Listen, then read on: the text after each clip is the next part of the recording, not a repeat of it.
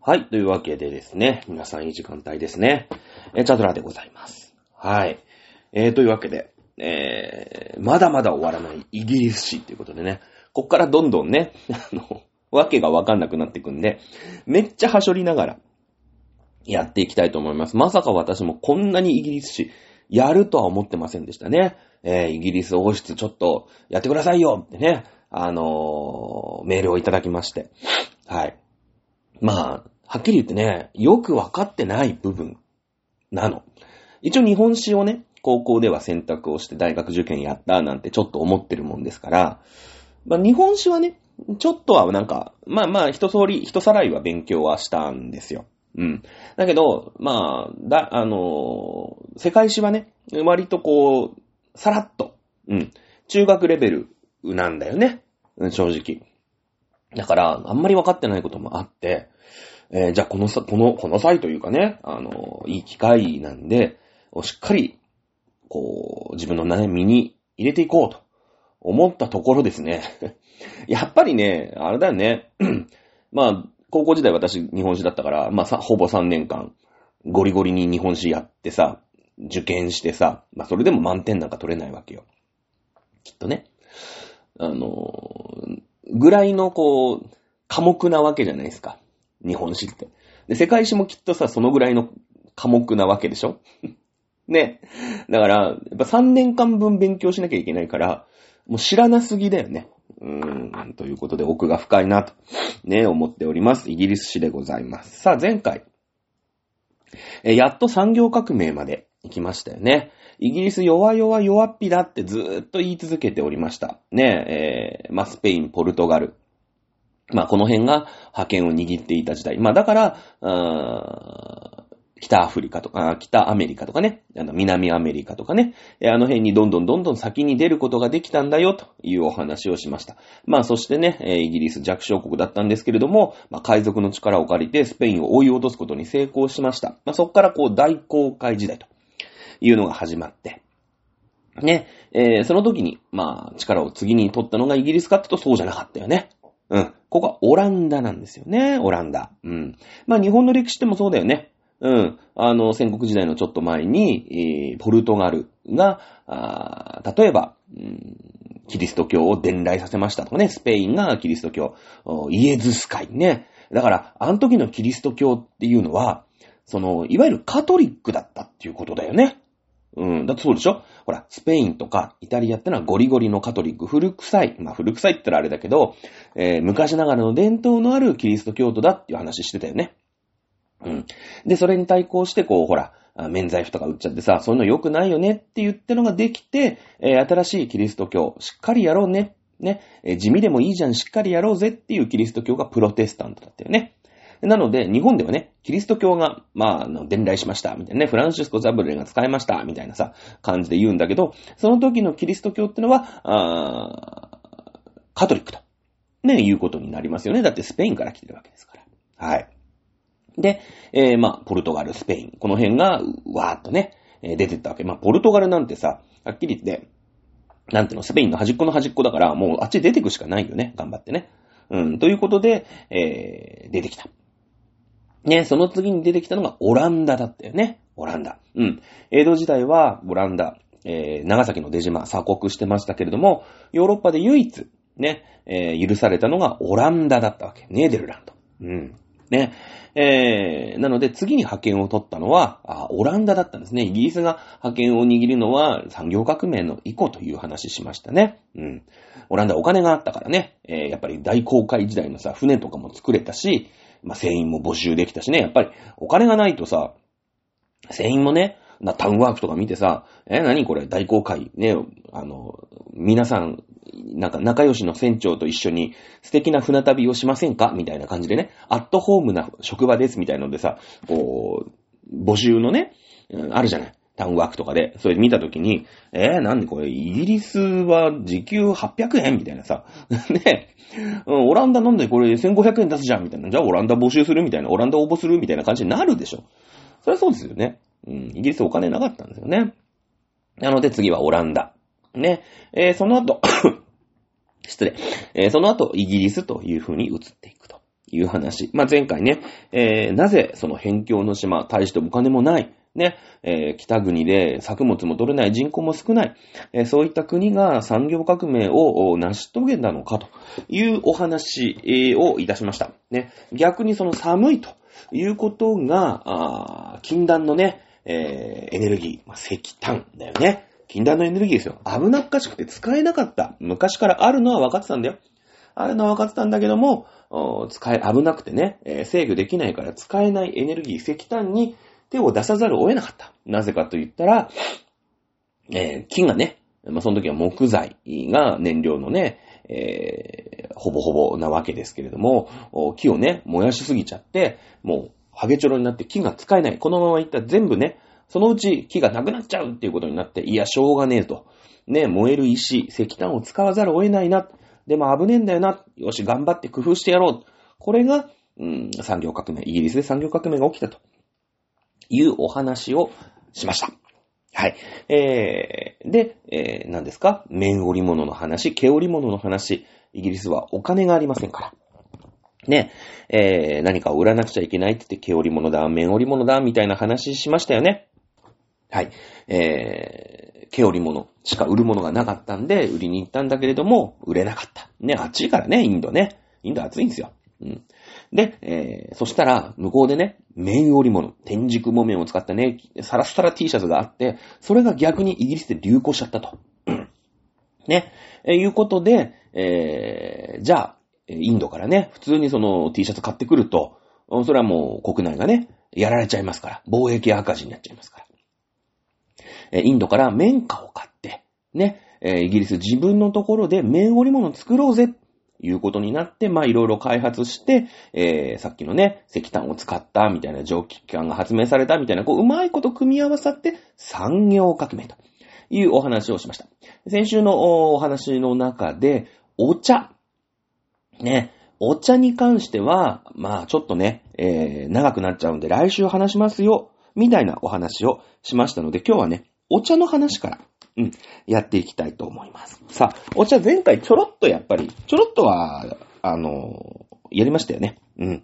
えー、お茶ね。まあ、18世紀までは、まあ、あの、イギリスはね、えー、貿易の、まあ、後進国であったわけですよ。うん。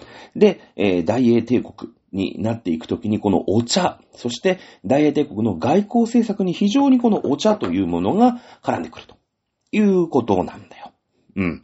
じゃあね、お茶。まあ日本人には非常にこう、うん、えー、馴染みのあるね、えー、飲み物ですよ。うん。ね、えー、全然、なんていうの？メジャーな飲み物でしょ？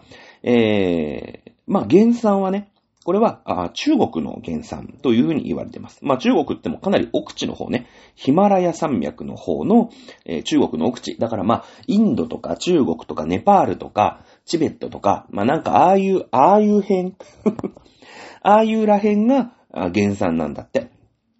で、えー、仏教とともにね、中国に、まあ、渡ってきて、もうね、唐の時代。ね、唐の時代っていうぐらいですから、だって、白紙に戻そう遣唐使ですから、えー、遣唐使が廃止されたのが894年ですからね、えー、もうだから、ね、700年とか600年とか、え、そのぐらいには、もう唐では普通に、え、国民に飲まれていた 飲み物ということなんですよ。で、国民が飲んでたっていうことはどういうことかっていうと、全然希少価値がないっていうことだよね。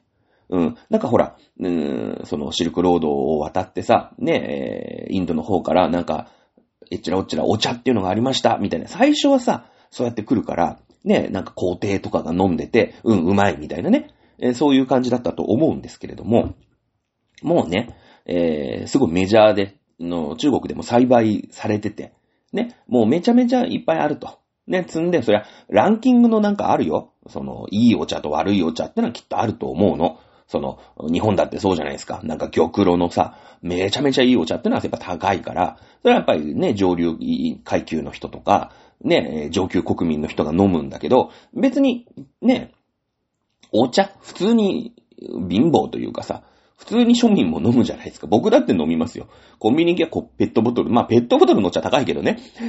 あんだけしか入ってないけど500円、ん ?160 円くらいしますから、結構高いけど、まあ、あの、普通に庶民もえー飲んでる飲み物なんですよ。で、まあ、やむいやまれる事情みたいのもあって、当時はさ、まあ衛生状態って良くないよね。だって600年とか700年とかほら井戸水を飲んでましょうとか、そういう時代でしょ？やっぱ燃料とかも貴重だから、まあ、その生水が危険でお腹下すんだけど、沸かして飲むみたいなのもなかなかね、えー、難しいということで、えー、人々はですね、お茶を、まあ中国ではよく飲んだんですね。お茶を飲んだんですよ。まあ、沸かすのもね、結構中途半端で、その煮沸までグラグラまでいかない。ね。あのまあ、なんか温まったかなみたいなね。もったいないから。グラグラに沸かしちゃうと。ね。えー、もったいないんで、なんかなんとなくの、だから70度とか60度とかね。そんぐらいのところでお茶飲んでたらしいんですよ。ね。でもほら、お茶ってさ、ほら、カテキンとか言ってなんかお茶でうがいしましょうみたいな。あるじゃないですか。で、ちょっとこう殺菌効果みたいなのもあって、あのーその衛生状態の、当のね、庶民の衛生状態が、なんかめっちゃ改善したんだって。ね。その、飲み物問題って、すごい大事で、やっぱり飲み物ってほら必須アイテムだから、人の水飲まないと死んじゃいますからね。その安全な水、ね、えー安全な飲み物っていうのをどうゲットするかっていうのは、その国にとってめちゃ大事なの。うん。で、中国はそのお茶っていう方にこう特化していった。ね、えー何かこう、この、この葉っぱを煮出して、ね、低い温度かもしれない。ほら、お茶って100度ダメって言うじゃない？低い温度だけど、このお茶を、この葉っぱを、そのグラグラのところにぴょって入れると、なんかお水もね、良くなると。で、ちょっと殺菌効果もあって、病気になりづらいみたいな。うん。感じになって、この糖のね、人口をこう増やすっていうのに、糖がさ、いい、めっちゃいい国になっていくのに、こう貢献をしていくの。で、あの、まあ、なんていうの、これは、こう、ヨーロッパの方だと、お酒になっていくわけだよね。お酒。水飲めないんで、あの、普通にビールとか、普通にワインとかを飲んでいく。ね。えーことになっていくわけですよ、ヨーロッパでは。だからもう、もともとその、いわゆるビール的なものって子供でも全然飲んでる。普通に水飲むより安全だから。うん。ね。えまあそうやってヨーロッパはまあ人口を増やしていった、その水のね、衛生問題ってのはあるんだけど、えー中国ではまあお茶が、まあ飲まれてたわけだよね。当然中国に入ってくるものってのは全然日本にはさ、そのうち入ってくる、きますから、えー日本にももう古くから、ね、えーこう入ってきて、もう庶民も、ほんと戦国時代とか、南北朝の時代とか、室町時代とか、庶民もまあまあ飲めますよと。ランキングのね、程度はありますよ。程度はあるけど飲めますよと。いう状態。で、えーまあ戦国時代の後期ですよね。えー織田信長とか、豊臣秀吉とかってなってくると、その、侍がね、あの、作法として、こう、茶の湯みたいなね、千の利休みたいなね、えー感じで、こう、もう、もう本当に文化として、こう、高まっていくわけよ。あそこまでこう文化としてね、そのなんかさ、お作法とかさ、あってくるってことは、もう庶民も全然飲んでたわけ。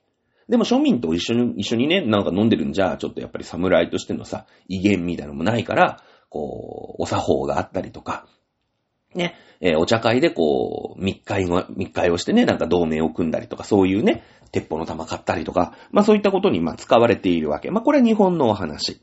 さあ、このお茶がヨーロッパにもたらされたのっていつなのかっていうと、前回ちょろっと話をしました。えーオランダ、当時ね、1600年ぐらいに、まあ、江戸幕府、1603年からできますけれども、えーオランダとに江戸幕府はやり取りをしてたんですね。えー日本から最初にヨーロッパに、え輸入されました。ということで、日本から持ってかれたということはですね、緑茶だったんですね。で、作法、ソホ作法の話したよね、前回ね。あの、日本人真似て、オランダ人はお茶のね、そのお抹茶を飲むのを真似て、えジャパニーズティーはこういうね、ハウトゥーでやるんだというふうに紹介しますので、え当時のね、あの、スペインの王様とかは、すっごいきらびやかな王宮の中でですね、日本茶をすすってたっていうね、面白い話になってましたけども、さあ、えー、だったわけね。まだその、珍しい、その、なんていうの？ずーっとさ、まだほら、スエズ運河もね、通ってないですから、ぐるーっとアフリカ、インドからアフリカ回って、やっとのこ、やっとこさっとこね、あの、お茶が、まあお茶もね、その、うん船で持って帰ってくるんで、まだ王侯貴族のものなんですよ。で、まあなんなら、その、飲料っていうか、お薬みたいなね、そのさっきの殺菌効果がいいですよ、みたいな。感じの飲み物として最初に来るわけよ。ね。で、まだまだ貴重品じゃないですか。めっちゃ貴重品でしょあのー、今はお茶ってインドで取れます。セイロン茶とかさ、ね、えー、アッサムティーとかね、いろいろあって、まあこれ後で話すんだけれども、うん、ですけれども、当時はまだ中国から持って帰ってきますから、やっぱ中国からの船便ってめっちゃ高いじゃん。ヨーロッパに、オランダに持って、オランダとかスペインとかに持って帰ってくるのって。ね。なので、あの、やっぱ高すぎるんですよ。で、高すぎると、やっぱ流行んないよね。その、一部のさ、ステータスとして飲める王様とかは、まあ、飲める、飲むかもしんないけど、庶民は絶対手が出ない。じゃないですか。ね。そうなってくると、まあ、ブームにはならないわけなんですよ。で、すぐにね、そのコーヒーとかココアっていうものに、まあ、取って代わられるわけ。まあ、ずーっとね、そのヨーロッパは、そのお酒の文化でエール酒とか、ワインとか、そういったものが、まあ、お水に代わって、えー、ずっと飲まれていた。お水危ないからね。特にほら、ヨーロッパって軟水じゃなくて硬水なんで、ちょっとこうお腹が下っちゃったりとか、ね、えー、する、しやすいという話なんですけれども、えー、コーヒーとかココアにとって変わられちゃうんですね。えー、なんでかっていうと、そりゃそうですよね。コーヒーとかココアってのは、原産がさ、アフリカじゃないですか。ね、ガーナ、ミルクチョコレートとかさ、ね、ココア。ね、コーヒーもさ、エチオピアコーヒーとかね、ガ、ガテマラはあっちか、南米かもしれないですけど、中米かもしれないですけど、ね、なので、やっぱヨーロッパから、ヨーロッパとしては、まあ、近場の産地なんですよ。で、スペインとかはさ、まあ、中南米とかね、まあ、北米とか中南米、それから、あアフリカ、こういったところに進出をしていって、まあ、その後ね、まあ、イギリスだったり、オランダだったり、フランスだったりっていうところが、どんどんどんどん、うん、アフリカだったり、アジアだったところに進出をしていくから、まあ、そっちの方からどんどんどんどんこう持ってくるんだけれども、やっぱ近いじゃないですか。アフリカの方が全然。ってことはやっぱコーヒーとかココアの方が、やっぱ安いんですよ。ね、だって、ね、その船賃が安いじゃない。絶対。だって、こっからね、あの、僕がね、まあ、東京から、その、愛知とかにさ、ね、黒猫山と頼むよりも、やっぱ沖縄に黒猫山と頼む方がさ、同じ荷物でもお金かかるじゃないですか。同じことですよ。ね。なので、コーヒーとかココアの方が、あ安価だったんだよね。うん、安かったんですよ。で、まあ、イギリスもね、その、お茶とかが帰ってきたんだけれども、まだまだ高くて、えすぐコーヒーとかココアに、えー、が、その庶民の飲み物みたいな 感じでね、えー、普及をしていくわけですよ。うん、高いから。ね。で、えー、まあお茶の文化も、まあ多少なりとも入ってくるけれども、まだ王侯貴族の飲み物だった。まだなんか、イギリスのさ、そのアフタヌーン文化みたいなね。なんか普通の庶民もお茶をた、紅茶を楽しみましょうみたいな。しかもまだ紅茶でもないみたいな 感じじゃないですか。ね。で、えー、イギリスがね、まあ、あ物がさ、高い。ね、いう話でなかなか普及しないっていう話があったんだけれども、なんで高いかって言ったら、まあ遠くて、あとちょっとしかないからでしょね。だからいっぱい持って帰ってくればさ、ちょっとは安くなるじゃないですか。ね。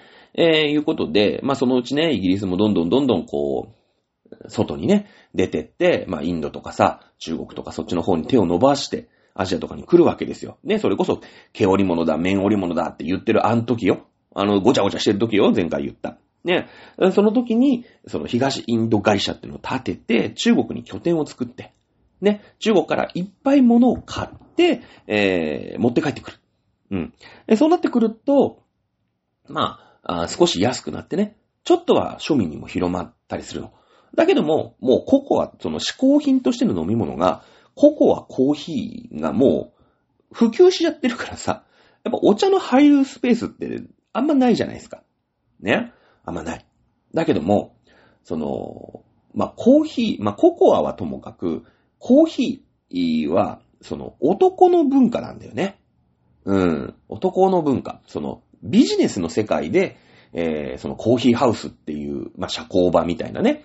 やっぱりその時で産業革命とかがさ、ちょっとちょっとちょっとずつ起きてきてて、まあ、いろんな情報とかね、その、各地の情報とか、そういうビジネスの情報とかを、今だったらさ、メールとかインターネットとかがあるから、まあなんか、情報収集とかも楽だけども、まあ当時はさ、そういうのないから、そういうコーヒーハウスとかで、その帰ってきた船員とかの話を聞いたりとか、ね、えー、王様に仕えてるさ、なんかそういう出入りする業者みたいな人が、やっぱ情報を持ってるわけだよ。で、そういう人たちとの情報交換をね、こう、一対一相対でしながら、やってた。で、それがコーヒーハウスでみんなコーヒーを飲みながらね、タバコを吹かしながらコーヒーを飲みながらみたいな感じだったんですよ。ね。えー、なんですが、がですよ。このお茶っていうのがちょっとは多く入ってきたと。ね。ちょっとは多く入ってくるようになって、なんとか広めたいお茶業者ってのがやっぱいるわけ。お茶屋さんがいるんだけど、ね、お茶売りたいじゃん。せっかくさ、中国からね、えー、東インド会社通じて買ったと。ね、やっぱイギリスにもお茶屋ってのがあるわけよ。ある、あるじゃん。で、なんとかしてこれを売り込みたいと。ね。えー、なってきた時に、やっぱ戦略を立てなくちゃいけないよね。で、もう、やっぱどこにマーケティングをさ、していくかってこれ大事で。ね、日本とかもさ、が、ね、パンダコッタが流行りましたとかね、ティラミスが流行りましたとかさ、それこそタピオカが流行りましたみたいな。やっぱ若いお姉ちゃんとかおばちゃん？ね、に、その焦点を当てなくちゃいけないってのは古今東西一緒なんですよ。ね 一緒なの。で、お母さんたちはさ、お母さんとかお姉さんたちはさ、あんまりそのコーヒーハウスに出入りしちゃダメなの。その時のビジネスって、そういう男女雇用機会均等法とかないから、やろうお。じさんのね、感じでしょ？おじさんの感じじゃないですか。で、お母さんたちは、まだそういう嗜好品をね、たしなむ ところに行ってないということにまあ、なってて、ここにはまだマーケットチャンスがあるわけですよ。ね、もう、おじさんたちはもうコーヒー飲みながらビジネスの話するっていうコーヒーハウスでビジネスをしてるわけ。だからもう、そこにお茶持ってっても、いやいやいや、わしらはコーヒーじゃ、言って、飲んでくんない。飲んでくんない。だから、お母さんとお姉さんに売ろうっていうことになるわけよ。ね。で、えー、紅茶のね、コーヒーハウスの隣に、だってほら、お母さんたち暇じゃないですか。まあ、専業主婦だからさ、家にいてさ。でもなんか、ね、そういう嗜好品コーヒーとかは、なんかビジネスだって言ってお父さんたちは飲んでるけど、私たち何何もないのみたいなね。何なのみたいな感じで、そのコーヒーハウスの横に、その暇な貴婦人さんたちに向けて、お茶の、お茶ハウス。ね。えー、アフタヌーンティー売り、なんだろう、喫茶店だ を作ったんですよ。ね。そしたらさ、今までね、コーヒーは男の飲み物だ、みたいな感じで、こう、女はね、まだほら、男尊女卑の時代だからさ、女はね、そういうのコーヒーなんか飲んじゃねえ、みたいな時代だったんだけど、いやいやいや、あの、ちょっと新しくオープンしたカフェ、カフェというかね、喫茶店でございますと。いや、あのー、珍しいね、紅茶というものが、まあ、その時はまだお茶なのかもしれないんだけど、えー、お茶というものがありまして、これはちょっとあのー、まあ、苦味も少ないですし、ぜひ、あの、ご婦人方に飲んでいきたい、いただきたいと。ね、いうことになるじゃない。いう、なりますよね。うん。で、そうなの？って言って、最初さ、こう、見よう見まねで、ね、なんか、まあお父さんたちが飲んでんだからいい、私たちもいいわよね、みたいな感じでこう飲むのが大ヒットしちゃうんですよ、イギリスで。イギリスで。もうブームになっちゃうの。その、もう、なんだろう、女子高生全員タピオカ持ってたみたいな感じ？もうあそこのコーヒー、コーヒーハウスの隣にある、ね、お茶屋さん行くわ、みたいな。それがなんか、それでなんか、なんていうの、こう、ご婦人様たちのさ、社交場ができんの、その、井戸端会議っていうんですか？ね、なんかお、お母ちゃんたちも喋りたいじゃん。なんか、お茶飲みながら。ねそれが大ブームになっちゃう。まあ、な、あの、その、そのコーヒーハウスというか、そのコーヒーハウスの隣にできたお茶屋さんの、ね、屋号がトワイニングっていう、これ知ってるよね。トワイニングってね。うん。あの、スーパー行ってくださいよ。日東紅茶の隣にトワイニングってあるから。紅茶のメーカーが。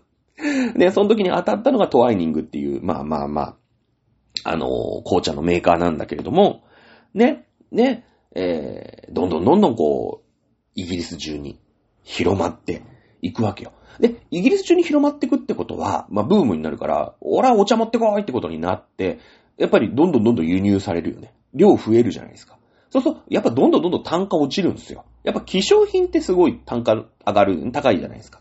だけど、もうめっちゃ輸入するから、ね、売れるんだから、ブームになってんだから、タピオカみたいなもんだから、ほらタピオカこう持ってこいみたいなさ、最初はなんかね、あの、インドネシアだかどっかで飲まれてたんでしょ？タピオカって。ね、キャッサバかなんかの粉ですけれども、あの、ちょろっとしかね、日本にないと。ね、で、タピオカっていう飲み物昔からあったんだよ、タピオカなんて、きっと。ね。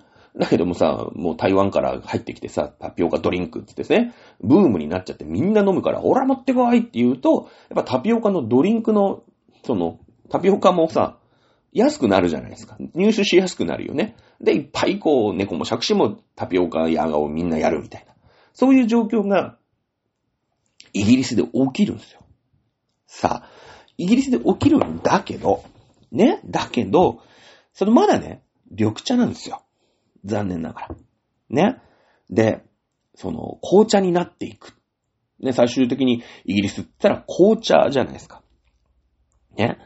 で、まあ、緑茶と紅茶とウーロン茶って同じ茶葉で、まあ、もちろんその緑茶に、緑茶で飲んだら美味しいお茶の木。ね、紅茶にした方が絶対美味しいお茶の木とか。まあ、日本でもさ、米も、ね、その、普通にご飯として炊いた方が美味しいお米の種類があったり、これは酒米ですよ、みたいな。その、ふかして、お酒を作ると非常に美味しいよ。でもなんか、普通にご飯として炊いても大してうまくねえよ、みたいな、そういう種類の米とかさ、ね。あるじゃない。だから、リンゴもさ、普通にかじるリンゴと、そのアップルパイにするリンゴって違うんだって。アップルパイにするリンゴは、なんかすごい生とか普通にリンゴとして食べるとめっちゃ酸っぱいんだって。何これみたいな。だけど、そのパイ、ね、リンゴパイに、アップルパイにするとめちゃ美味しいみたいな。なんか違うらしいの。種類が。で、まあお茶もね、その紅茶にした方が美味しいとか、ウーロン茶にした方が美味しいとか、緑茶にした方が美味しいっていう種類はあるんだけど、基本お茶の木って一緒なんですよ。その蒸し方、発酵のさせ方で、その発酵がないと、ただの緑茶ね。だってほら、葉っぱ、木、木の葉っぱって緑だからそのままじゃん。で、発酵させると紅茶になるんだって。うん。で、半分発酵させる。だから中途半端な発酵だとウーロン茶になるんだって。まあまあなんか、まあそうなってんだからしょうがないね。そういう、そういうもんですよ。疑問があったら、あの、お茶屋さんに聞いてください。あとはね。で、その、イギリスでブームになって、ほらお茶持ってこいってなった時に、そのまだね、緑茶を持ってきた時に、やっぱまがいものを、まあ悪いこと考える奴はいるよね。だってお茶っ葉なんてさ、まあ、こう、パッと見、パッと見わかんなくないですか？だって、異国のね、お、お茶です。ね、ジャ、ジャパニーズだから、チャイニーズティーのね、えー、お茶っ葉をこう輸入するときにさ、ね、だってこの一袋、ね、100万円になりますってなったら、いや、二袋だったら200万だし、ね、三袋だったら300万じゃないですか。だからやっぱりいっぱい持って帰りたいじゃん。ねなんだけど、やっぱズルする奴がいて、なんか、一袋しか持って帰ってこないのに、それをこう、三分の一ずつ三袋に分けて、そうするとまあ、三分の一でね。あと三分の二をさ、ね。なんか、アフリカ、近場のさ、アフリカとか、まあ、ヨーロッパでやるとバレちゃうから、アフリカとかさ、まあ近いね、こっちの、うーん、ヨーロッパの入り口みたいなさ、ところで、適当な草むしって、ね、混ぜちゃうの 混ぜちゃう。木だから。木、木だからね。あの、木っていうか、葉っぱだから。で、そうやってかさ増しして、俺はお茶の葉っぱ3袋持って帰ってきたから、はい、300万円ね、みたいな業者が増えちゃって、そのお茶の質が落ちるんですよ。うん。で、まあ、そのぐらいだったらまだいい業者だったんだけど、この今度ね、その、お茶の、やっぱ色合い、ね、より緑だった方が、いいお茶みたいなイメージになるじゃないですか。なんか。ね、なんか、やっぱり出、出がらしのお茶みたいなのはさ、あんまよ、いいお茶とは思えないから、やっぱ綺麗な緑をね、発色させると、うーん、非常にこう、なんていうの、いいお茶、高く売れそうですよね。うん、なんかサンプルとしてさ、ね、あの、中国からね、お茶っ葉を持って帰ってきました、つって、うん、じゃあ、これサンプルです、みたいな時にさ、なんか全然色が出ないようなね、お茶っ葉よりも、こう、綺麗な緑色が出たお茶の方がなんか高く売れそうじゃないですか。で、そういう時に、着色料するんですよ。着色料をする、やるね、あの、業者が出るの。その水増しだったらいいんだけど、その後、こう、着色して品質がいいですよ、みたいなごまかす業者が出てくるんですよ。で、そうするとね、緑の着色料って、あのー本当に有害じゃないですか。ね。これはまあ、ヨーロッパでエメラルドグリーンの魔力って言うんだけども、緑って毒物な、基本。その、鮮やかな緑の、なんか、うん、なんていうのかな。発色する、発色させる、うー香料、なんていうの？着色料って、毒物のことが多いのね。まあ、ぶっちゃけ言うと、うんあの、ヒ素ね。あるじゃないですか。あの、なんか和歌山とかでさ、連続殺人とかした人が飲ませてたのが、あの、ヒ素っていうね。まあ、猛毒ですよ。私もあんまり詳しくないけれども、その、着色料として緑の着色料って、当時ヨーロッパでめちゃめちゃ流行ってたんだけど、その、ヒ素が使われてるんですよ。で、ヒ素って猛毒な、まあ、化合物っていうんですか？いう感じじゃないですか。で、あの、ヒ素を使って、まあ、その時は着色料でその毒物っていう、まあ、意識はなかったのかもしれないんだけど、そう、染料とかでさ、あの、緑のね、服とかさ、えー、そういうのをこう染料として使ってるのが、まあ、ヒ素化合物だったわけ。うん。で、えー、やっぱそうやって緑の発色を良くした方が、いいよね、みたいなさ、まあ、浅はかなことを考える奴がいて、えーだ、ちょっとね、まあ、ヒ素というか、その、この、まあ、絵の具とかにも使われてたわけなんだけれども、この着色料ちょっと混ぜた方が、絶対緑綺麗だし、高く売れますよ、みたいなやつで、その緑混ぜ込んじゃうんですよ。ね。あのーその着色料として。で、そうするとさ、めっちゃ危ないじゃん。ね。そりゃ、あのー高級な茶葉は、そりゃなんか、うーん、非常にね、いい発色をする緑の食い物、飲み物なんだろうけど、ね、出がらし茶葉じゃないさ、普通のね、いい、いい茶葉の方が絶対緑綺麗だよね、きっと。で、そのまがいものの緑、ヒ素が入った緑と見分けがつかなくなっちゃって、いやいや、どっちやねんと。おっかないはそんなもん食われへんねんと。飲まれへんねんと。いうことに、まあ、なっちゃうんですよね。悪い奴がいると、まあ、そうなって、まあ、人が死ぬのね。人が死ぬんですよ。で、そんな危ねえもん飲ま、飲めるか。あとはその、うーん、その辺の葉っぱちぎってきて、かさ増しとかしてて、で、それをごまかす、ね、かさ増ししたらさ、お茶、ただの葉っぱだから、ね、いくらおお水かけて、お湯かけても、いい色になんないじゃないですか。ね。で、そうすると、その着色料でごまかすと。で、それがヒ素だったから、いや、そんなもん飲めるかいっていうことに、まあ、なっていくわけ。で、えー、その製法の違いで、こう、蒸し、蒸したら、ね、えー、まあ、深蒸しみたいなね、ちょっと発酵させると、その赤い紅茶っていうのに、なっていくと。いうことに気づくわけだよね。まあ中国はほら、半分発酵したウーロン茶が大好きなわけですから、まあきっと発酵させすぎたミスをしたやつがいて、うん、これはこれで美味しいよね、と。うん。あの、ウーロン茶じゃないけど、なんだろうこれ。うん、美味しいっていう何か飲み物ができて、これめっちゃ、こう、発酵させてやろう、みたいな。あと、船旅だから、そっから長くさ、ヨーロッパに持ってかなくちゃいけないから、やっぱ生よりも、やっぱ調理をね、しっかり加熱をした方がいいと。発酵させた方がいいと。いうことになって、その、半分発酵させるんだったら、いえいえ、もう完璧にね、もう、深、深蒸しをしようという話になって、じゃ紅茶っていうのが、こう、輸入されてくるわけ。ね。なんだこれはと。緑じゃないじゃないか。いやいや違うんですと。同じ葉っぱなんですけども、これはこれで味わいの深い飲み物なんですよ。みんな飲むじゃん。ね。で、そうすると紅茶っていうのがさ、その深蒸しにして紅茶にすると、まあ、紅茶の茶葉ってあんな色だよね。あんな色じゃん。茶色っていうんですかで、かさ増ししようにも、その辺の葉っぱもぎっても、かさ増しできないじゃないですか。まさかなんかその辺のカレー、カレー葉をね、粉々にして、そんなめんどくさいことしないじゃない。めんどくさいことできないよね。なんか枯れ木もなんか違うよね。まあ、色は茶色だけど、そういうごまかしもできないでしょ。で、あの茶色の着色料っていうのは、まあ、あったのかなかったのか知らないんけれども、まあ、ヒ素よりは安全だよね。うん。ヒ素よりは安全。もうヒ素は100毒だからね。うん。いうことで、その、オリエンタルなね、ティーが来るんだけど、いや、緑のは、ちょっとまがいものもあるぞ、と。おっかねえやな。で、業者がね、やっぱ、俺はもうね、そういうまがいものは売らない。だけど、今まで通り緑の茶持ってっても、いやいや、これ、まがいもんちゃいますの？と。これみんな死んでますやん？っていうことで売れなくなっちゃって、じゃあ紅茶にしようっていう、本当にそんな感じなの。だから、悪徳業者がいなかったら、アフタヌーンティーは緑茶なんですよ。ね。で、あのー、紅茶だったらこれまがいものじゃないでしょ。でも美味しいじゃん、みたいな。で、大流行しちゃう。イギリイギリスで。紅茶が、もう緑茶から紅茶にとって変わって大流行する。大流行する。で、えー、アフタヌーンティーに、まあ、なっていくんだよね。で、イギリスってさ、ほら、酪農やってるじゃないですか。酪農。ね。え、そうなってくるとさ、こう牛乳とかヤギのお乳とか、羊のミルクとか、そういうのはあるわけ。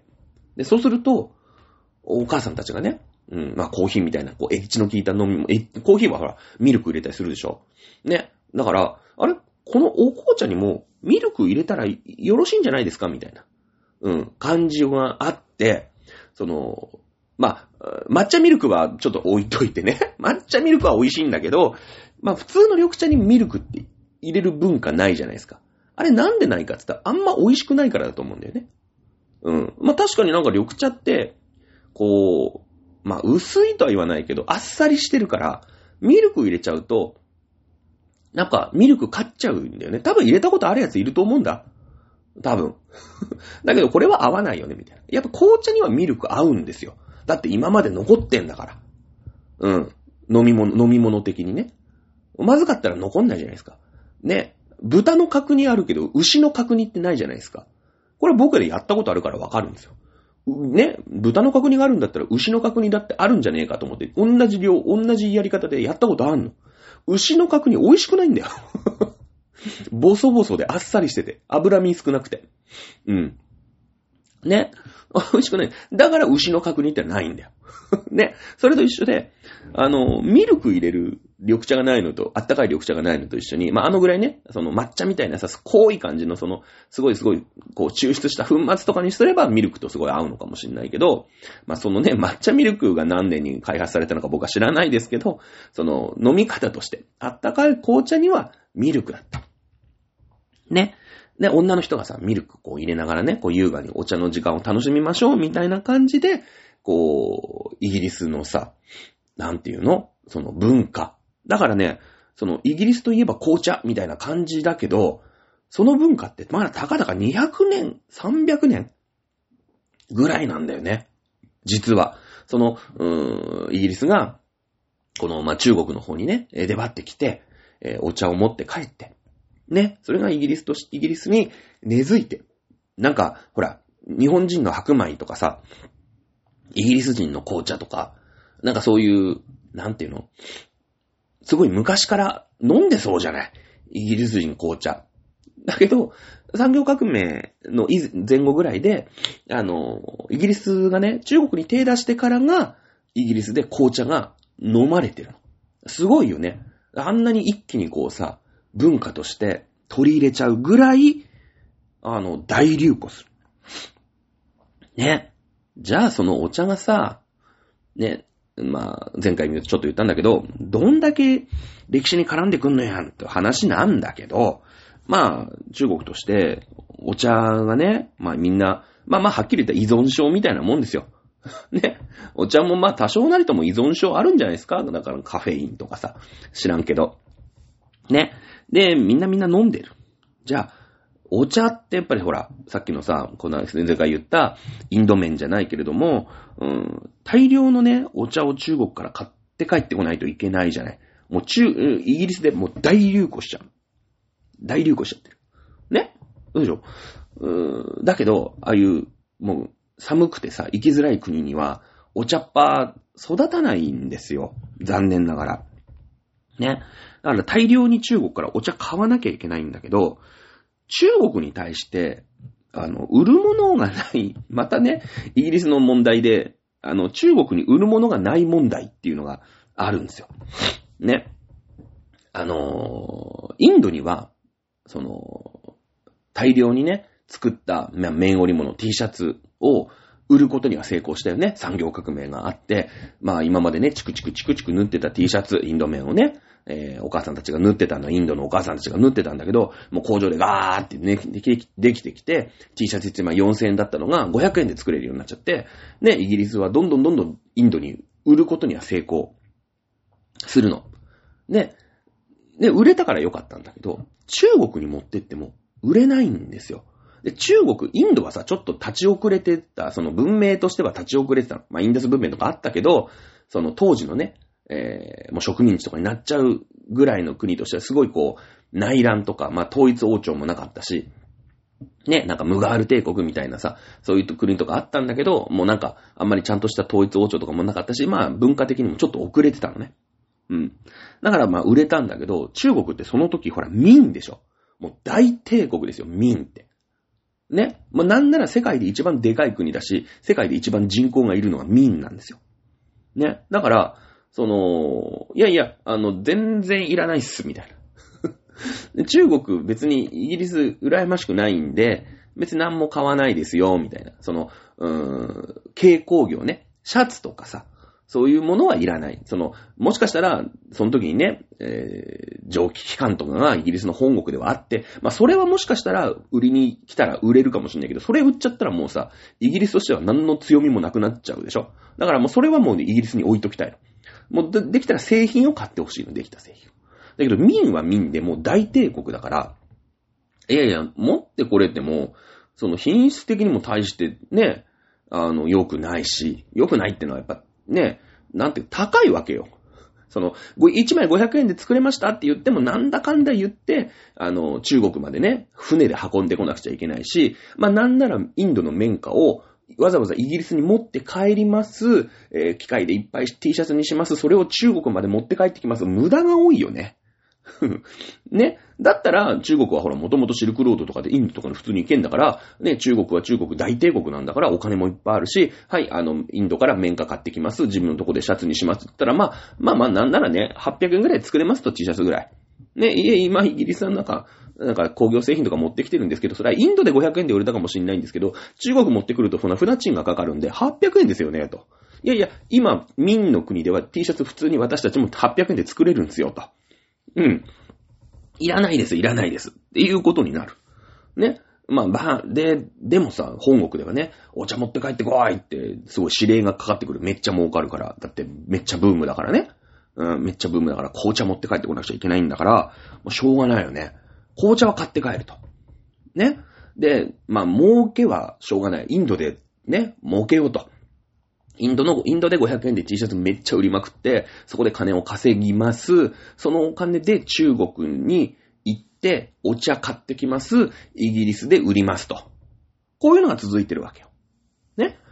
あのー、その貿易としてはトントンなんだけど、どん、イギリスは中国に売るものなくて、中国、対中国ではめっちゃ貿易赤字なんですよ。貿易赤字。ね。イギリスってさ、貿易赤字ダメな、やっちゃダメな国なんですよ。やっちゃダメ。で、貿易赤字はどうしようと。倒産のピンチだよね、貿易赤字がずっと続くんだから。うん。ね。で、その、イギリスはね、その時にその貿易会社で貿易でさ、飯を食ってるわけですよ。イギリスの本国も、王様も、国も、ね、えー、儲けてる。だから、貿易赤字があっちゃダメなのね。イギリスが傾くんですよ。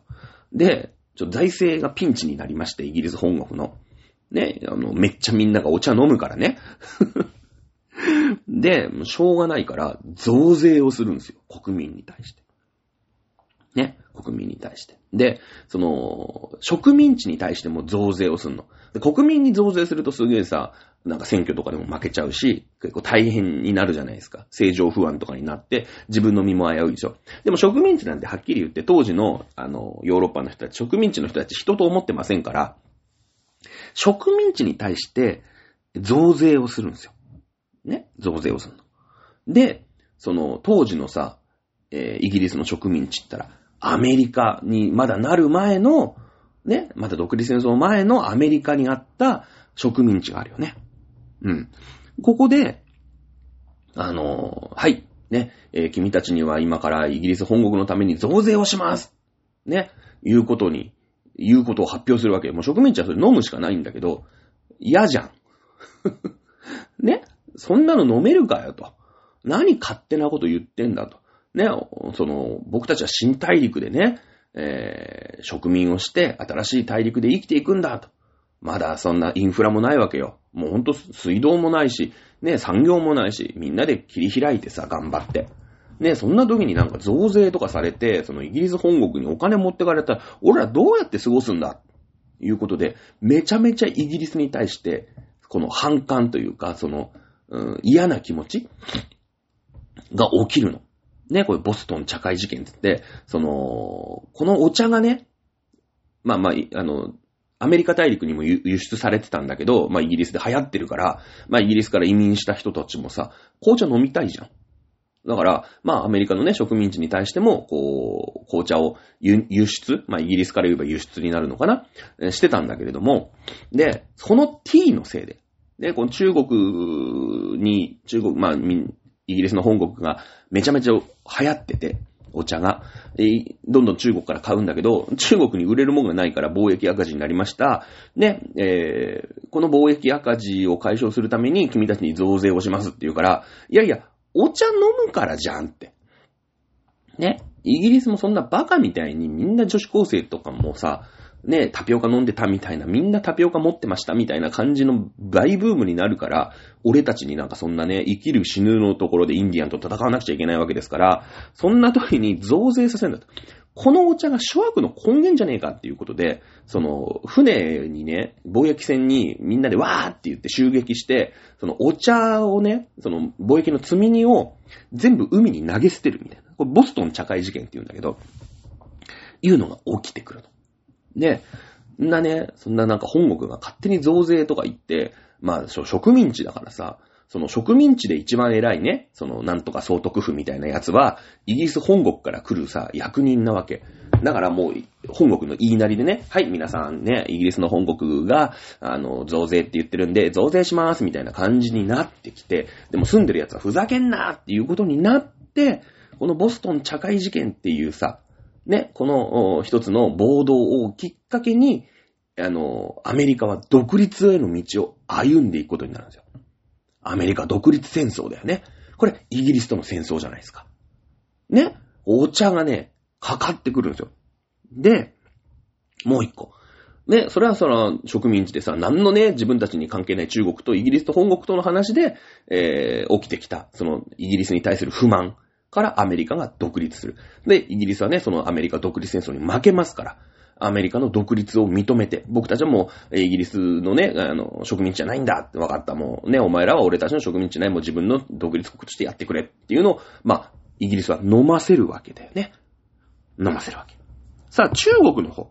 まあ、もともとは中国が悪いわけです。まあ、中国が悪いというか、イギリスからすればね、何も買ってくんないんだから。ね。えー、何も買ってくんないいうことになると、じゃあ、なんか売るものをね、作んなくちゃいけない。で、その時インドとはさ、貿易的には、まあ、うまいことというか、あの、イギリス的にはね、貿易黒字じゃない。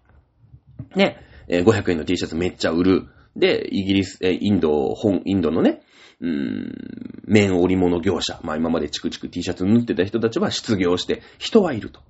うん。で、えー、イギリス本国に綿花を作る、綿花を送んなくちゃいけないから、まあ、綿花のプランテーション栽培、その、大規模なね、えー、綿花農園で、まあ、ある程度人は吸収できた。うん。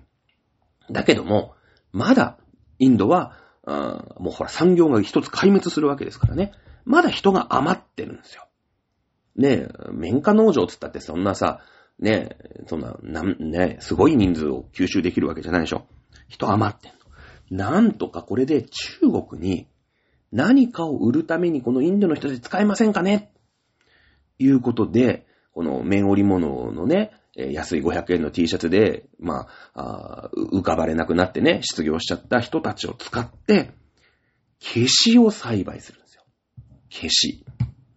ね。消しですよ。まあ、いわゆるアヘンだよね。アヘン。まあ、消しの、お樹液をね、え、なんか、なんとかして、こう、まあ、知らないですよ。アヘンの作り方なんてネットに、まあ、載ってるんだろうけどね、調べたったら違法ですからね。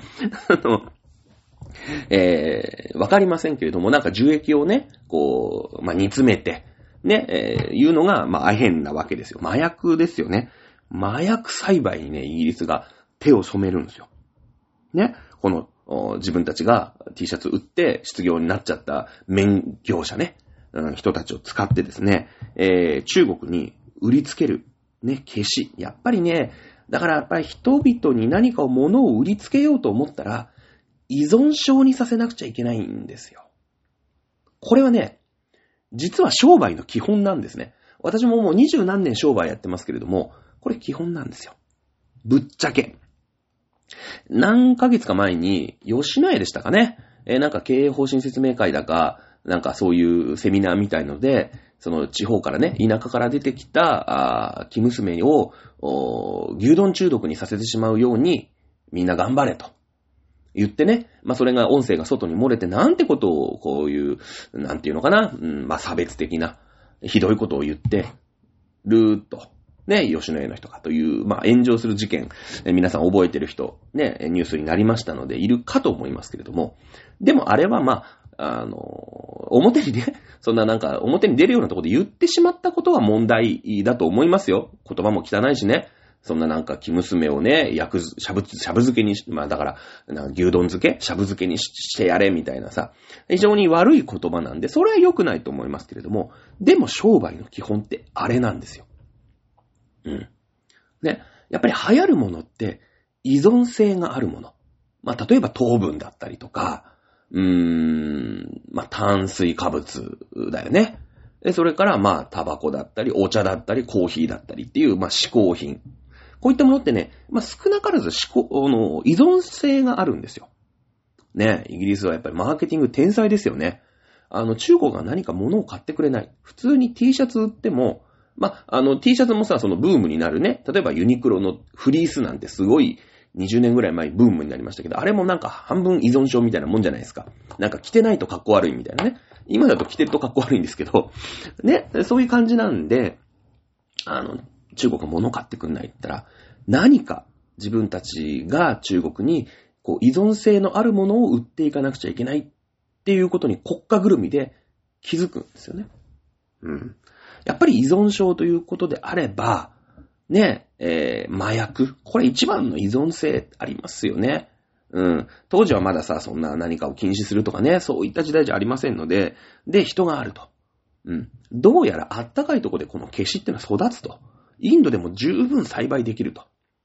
ね、今ほら、ベトナムの奥地とかさ、ね、えー、ミャンマーとか、ああいうところでね、あの、育ててるらしいですよ。なんかそういうゲリラとかがね。で、そういう資金源にしてるらしいんだけど、あの、育てるんですよ。消しの実を。消しの栽培、あ、消しの実というか、消しの栽培をするんですね。インドいっぱい人余ってますから。いいかお前ら。何かを聞くなと。とにかくこの作物を育ててくれ。そしたら給料やる。やっぱインド人はさ、しょうがないよね。食わなきゃいけないですから、まあなんか知んないけど、ね、うーん、なんか、大きく育ったところで、まあ一応借り取って置いとくと、いつの間にかイギリスの本国からなんか怪しい奴が来て、それを持っていくと。うん。その後は知らんと。で、この作物は何なのか俺はよくわからんと。だけど、給料はくれるし、やっぱ、ね、あの、父ちゃん母ちゃんね、息子たち食わしていかなくちゃいけないからつって、みんなで消しの栽培するんですよ。で、アヒンを、まあ、密造というかね、もう国家ぐるみで作って、それをね、中国にちょっとずつちょっとずつ売っていくんですよ。やっぱ大っぴらにやると、アヘンですから、麻薬ですから、ね、やっぱバレちゃうとさ、禁止令とか出されちゃうでしょ？ね、そうなってくるでしょ？で、えー、ちょっとずつ流す。でもそうするとさ、少しその依存性があるから、麻薬だから、ね、もう需要はさ、一定量確保できるじゃん。で、もう気づいた時には、ね、最初はなんかその、ちょっとこう、なんかサンプルみたいなこっそりね、こっそりこう入ってみたいな感じでやるんだけど、もう依存症になったやつは堂々と買ってくる。もう依存症ね、もう、あへんくれみたいになるから、それはそのもうキープできるじゃん。需要は。で、またちょっとずつ、こう、ちょっとずつね、バレないようにバレないようにこうやって来る。で、中国も、なんか知んないけど、うん、まあなんか、貿易してって言うから来てるし、まあお茶は買ってくれるしね。うん。まあいいんじゃないと。別にお前らから買うもんないから俺ら買わなくていいんでしょみたいな。だけど実はそこで麻薬をめっちゃめちゃこう、サンプルみたいので流してんの。1回目。1回目ただよ。ね。まあ日本とかもそうでしょなんか知んないけど。最初なんかこのさ、ね、なんか悪い奴が来て、これ1回目ただだから、みたいな。気持ちよくなれるよ、みたいなね。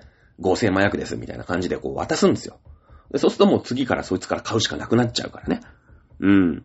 で、こうやって、ふっと、みね、民が気づいた時には、もう国中アヘン中毒者だらけなの。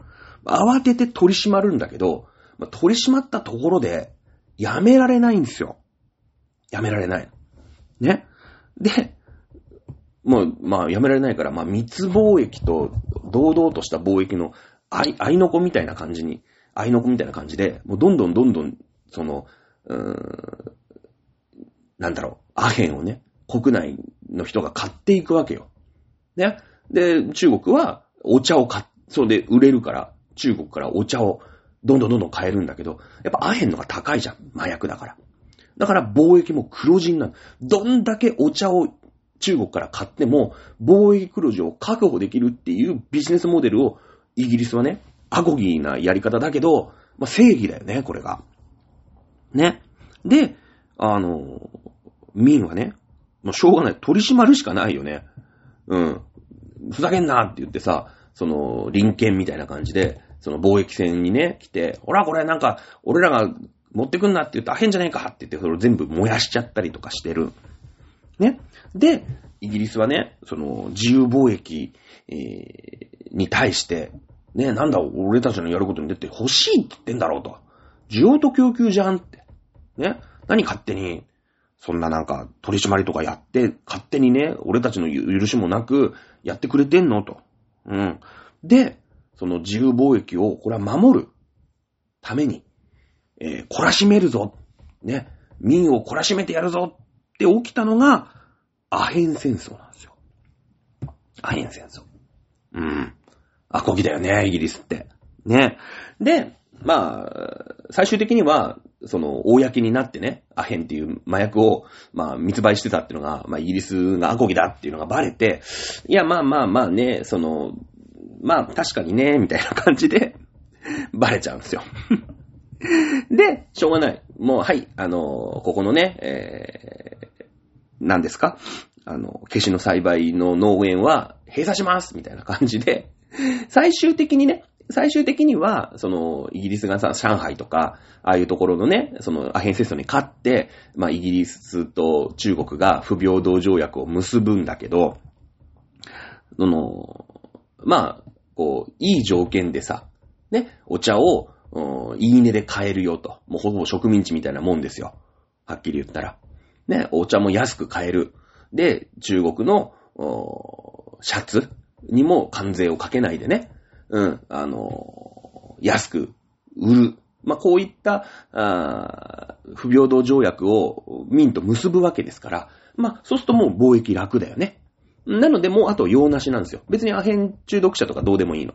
うん。で、実は、その後ね、え、アヘンいいよ、もう作んなくてってインドの、その農園に言うんだけど、インドの農園で、あれ何？インドってお茶作れますよね？って。うん。だってインド原産なんだから、お茶って。もともとインドから中国が入ってきたもんなんだから。インド、ね、インドお茶作れんじゃんって。じゃあ、インドお茶作って、俺たちインドから買うよって。ね。じゃあ最初からやれよっていう話なんだけど、その時はさ、その中国に何としても物をね、あいつら何も買ってくんないって言うから、なんとか買わせるぞっていうさ、まあ強い国だから、関税とかかけて、うん、なかなか買ってくれないわけよ。ね。で、その中国が言うの、言うなりになったら、インドでお茶っ葉を作って、インドと中国で、インドでお茶っ葉を作る。で、そのお茶っ葉を、まあ、輸入して。ね、インドほら植民地だからさ、もう完全な。ね、安くお茶っ葉を買って、えー、イギリス本国で紅茶を美味しくみんながいただくと。いうのに切り替えていくんだよね。だからそのアッサムとかさ、ね、えー、セイロン。まあ、セイロン島ってインドの横にビヨンってあるじゃないですか。スリランカって言うんですか？今ね。あのー、えー、合ってるよね？スリランカ。いいですよね？はい。えー、で、お茶を作って、まあ、セイロンティーとかさ、アッサムティーとかね、あの辺全部インドなんですよ。インドはお茶の産地なんですよね。もともとほら、お茶が取れてるわけだからしょうがない。ねえ。もうただのお茶とはいえですよ。ね。あの、アメリカの独立と、あの、イギリスの中国支配と、えー、それからまあ、インドの支配というのに、めっちゃ絡んできてるんですよ。お茶。大事なんだよね。いうのを今日言いたかった。本当は今日ビクトリア女王まで行こうかなと思ったんですけど、お茶語ってたら1時間経っちゃいましたからね。今日のところはこのぐらいで勘弁してあげようと思います。はい、ということで。ね、なんとなく、なんか、もう日本もさ、まあ、アヘン戦争があって、もうすぐ日清戦争があって、日露戦争があって、第一次世界大戦があって、ね、あともう、皆さんが知ってる、うーなんて言うんですかね、えー、近、近現代みたいなところに繋がっていくんですけど、もうしばらくお付き合いをしていただきたいと思います。このね、どんどんどんどん、えー、まあ、帝国主義っていうのかな、いうものが、まあ、イギリスの絶頂期、ね、迎えるわけなんですけども、この時に即位をしていたビクトリア女王、ね、えー、この人が、まあ、即位が1837年から1901年、63年間なんだね。まあ、あの、イギリスの女王って言ったら、もうなんかエリザベスかビクトリアかみたいな感じでしょね。やっぱりビクトリア女王もしっかりやっていかなくちゃいけないかな、というふうに思います。まあ、1901年以降のね、えー、イギリスについては、もうね、2回対戦があって、ね、えー、戦後があって、えー、EU 離脱、EU に入って EU 離脱してみたいな。で、今、みたいなね、えー、感じなので、まあそこまではね、いいかなと思います。まあ、この間ね、亡くなられたエリザベス2世、ね、女王陛下の知性だしね。うん。いうところで、えー、次回ね、えビクトリア女王、ね、イギリスの黄金期、最絶頂期だね。を統治した女王陛下。まあ、今日のところはね、その貿易とかっていうところに、こう、焦点を置いて喋りましたので、このビクトリア女王のね、えー、知性の時と被ることもあると思いますので、まあ今日のことをね、なんとなく、ああ、なるほどね、という風な感じで覚えていただいていければ思います。ということで、今日は、以上になります。ということで、また来週お楽しみください。さようなら。